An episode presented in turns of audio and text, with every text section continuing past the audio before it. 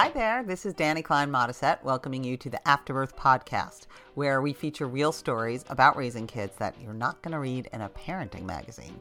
Okay, our next live Afterbirth show is going to be Saturday, November 10th. So please call the M Bar at 323 856 0036 for reservations. Ladies and gentlemen, today, in honor of the upcoming U.S. presidential election, we are bringing you a classic story from writer producer Rick Cleveland. Rick breaks down the different parenting styles of Democrats and Republicans in a piece called The Family Bed. It was recorded at the M Bar in Hollywood, California in 2008. Please welcome Rick Cleveland.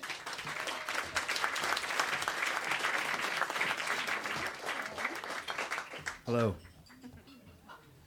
Um, parenthood, like politics, is a completely partisan endeavor. George Lakoff, the linguistics professor who wrote Moral Politics, says that Republicans are like paternalistic, tough love, corporal punishment doling dads who think their kids should act responsibly and pull themselves up by their own bootstraps and never ask anyone for a handout. And that Democrats, on the other hand, are like compassionate, gentle, earth mothering moms who would never spank their offspring and in fact believe their kids should live at home until they're 30, or seeing as how 40 is the new 30, until they're 40. and that they should have all their meals cooked for them, their laundry done for them, their every need met and whim nurtured.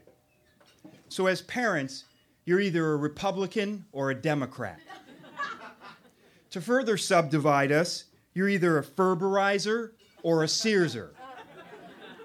Dr. Richard Ferber, the director of pediatric sleep disorders at Children's Hospital in Boston, is famous for the let them cry it out method of sleep training. This is the method that most of our parents used and that most Americans have used for generations and sadly, to my view, still use.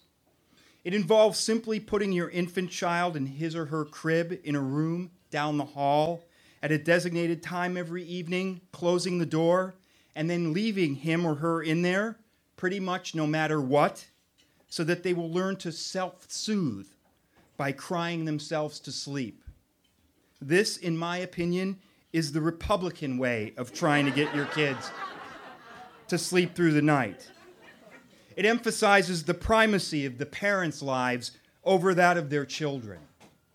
Like Dr. Ferber, Dr. William Sears was trained at Children's Hospital in Boston. He's a pediatrician, a father of eight children, which I find totally unnecessary.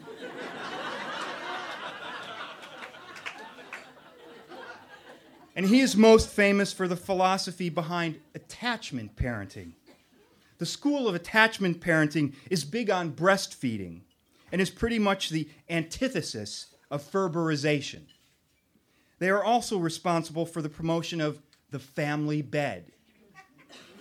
The family bed being perceived as a hippie-ish concept, a giant futon like mass covered with pillows where everyone mom, dad, infants, toddlers, older siblings, the family dog and cat, and possibly mom or dad's out of work younger brother, or maybe the nanny gather to not get a good night's sleep. In this country, in many people's minds, it's a slightly skeevy place that fosters molestation.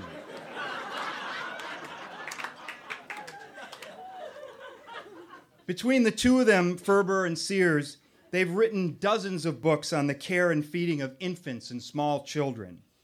When I was an infant, there was pretty much only one book on the subject Dr. Spock's Baby and Child Care. Breastfeeding was actually controversial back in those days. Dr. Spock thought that breast milk wasn't nutritious enough, and it was also socially unacceptable.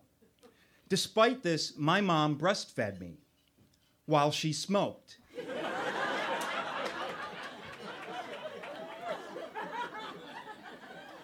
Unfortunately, Dr. Spock didn't say anything about not smoking while breastfeeding. and crazily enough, he also didn't say anything about not smoking while being pregnant. I don't really know if my mom smoked while she nursed me, but she was a multitasker. and she did a lot of things while smoking. So it's a fair assumption that she smoked while I nursed. I think she nursed me for about a month, then switched me over to formula. How I handled the nicotine withdrawal?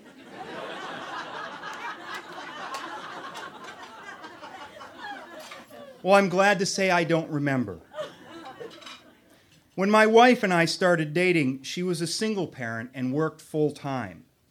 Because she and her daughter didn't see each other all day during the week, sleeping in the same bed became a crucial part of creating and sustaining the mother and child bond. So when we started dating, I slept out in the living room on the sofa. I slept on that sofa for months. After we moved in together, all three of us slept in the same bed, with our daughter Clara in the middle. After our twin sons, Gus and Charlie, were born, we got a bigger bed. Actually, we got two beds. One was a California king, and the other one was an extra long twin. We jammed them together and created our version of the family bed. It took up approximately nine tenths of the floor space in our bedroom. I slept on one side of the California king. Gus slept next to me. Mary slept next to him. Charlie slept in the crack between the two beds. and Clara slept in the extra long twin. We live in Topanga Canyon, where lots of people raise their children in family beds, perhaps out of fear of coyotes or mountain lions. but in the city, my coworkers and friends would often ask me what it was like, this sleeping with my wife and kids in the same bed business. They wondered whether or not I was afraid of smothering or squishing them. They also wondered at what age did the family bed end?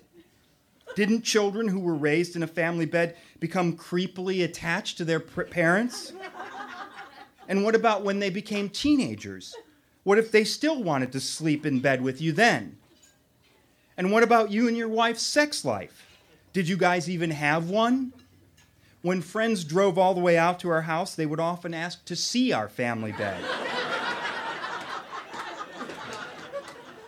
they wanted to know what on earth it looked like. Even though the family bed lived in our bedroom, some friends marveled at how much floor space we had devoted to the actual practice of sleeping. Most of our friends from the city could not get their heads wrapped around the idea of parents sleeping with their children. Even though it's the norm in more cultures than it isn't, in North America, it's seen as far too communal. After all, didn't the Manson family sleep in a family bed? Meanwhile, many of those same friends were putting their babies in cribs and bedrooms down the hall, far from their own bedrooms, and enduring long nights of letting their babies cry it out. Supposedly, the more resolve you show, the stronger your babies will become when they grow older. One friend of mine who was Ferberizing his son told me that it was working beautifully until his son got old enough to figure out how to climb out of his crib. So my friend then put a kind of lid on the top of the crib with a latch on it And when he showed it to me, I thought, what's the difference between this crib and a cage? Now, to be fair, if my wife had Ferberized her daughter, I would have probably been okay with Ferberizing our sons. And to be honest, when my friends from work asked me a lot of questions about our family bed, I would start to wonder if maybe someday one of my kids might go into therapy because of it. Or even worse, write a book or a one person show about it.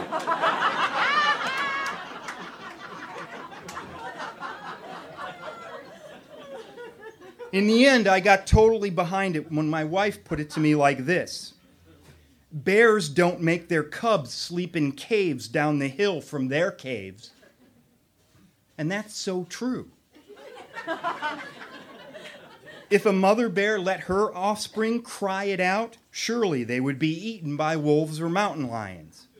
And even though it's true we aren't bears, we are mammals. We nurse our young, and we should, I think, keep them close especially in those first few years, because I believe that it's keeping them close that will make them stronger, more independent, and less afraid of the world. Now, some of you Ferberizers might disagree. And if you want to hold on to the primacy of your adulthood and act like a Republican, well, it's a free country. But I say surrender to the family bed. It's a hell of a lot cozier. My daughter is 11 now, my sons are almost nine, and all three of them have moved into their own bedrooms. Now, most nights, it's just me, my wife, Keith Olbermann, and one of our three cats. I have to say, I like having the extra leg room. But on some nights, it feels like there's way too much room in there.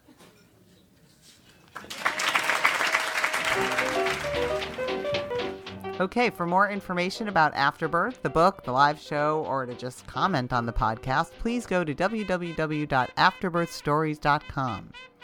Remember, our next Afterbirth show will be at the M Bar in Hollywood on Saturday, November 10th, featuring Dan Bucatinsky, Joan Rater, and someone new, Diane Mazzotta, so you can't miss this one.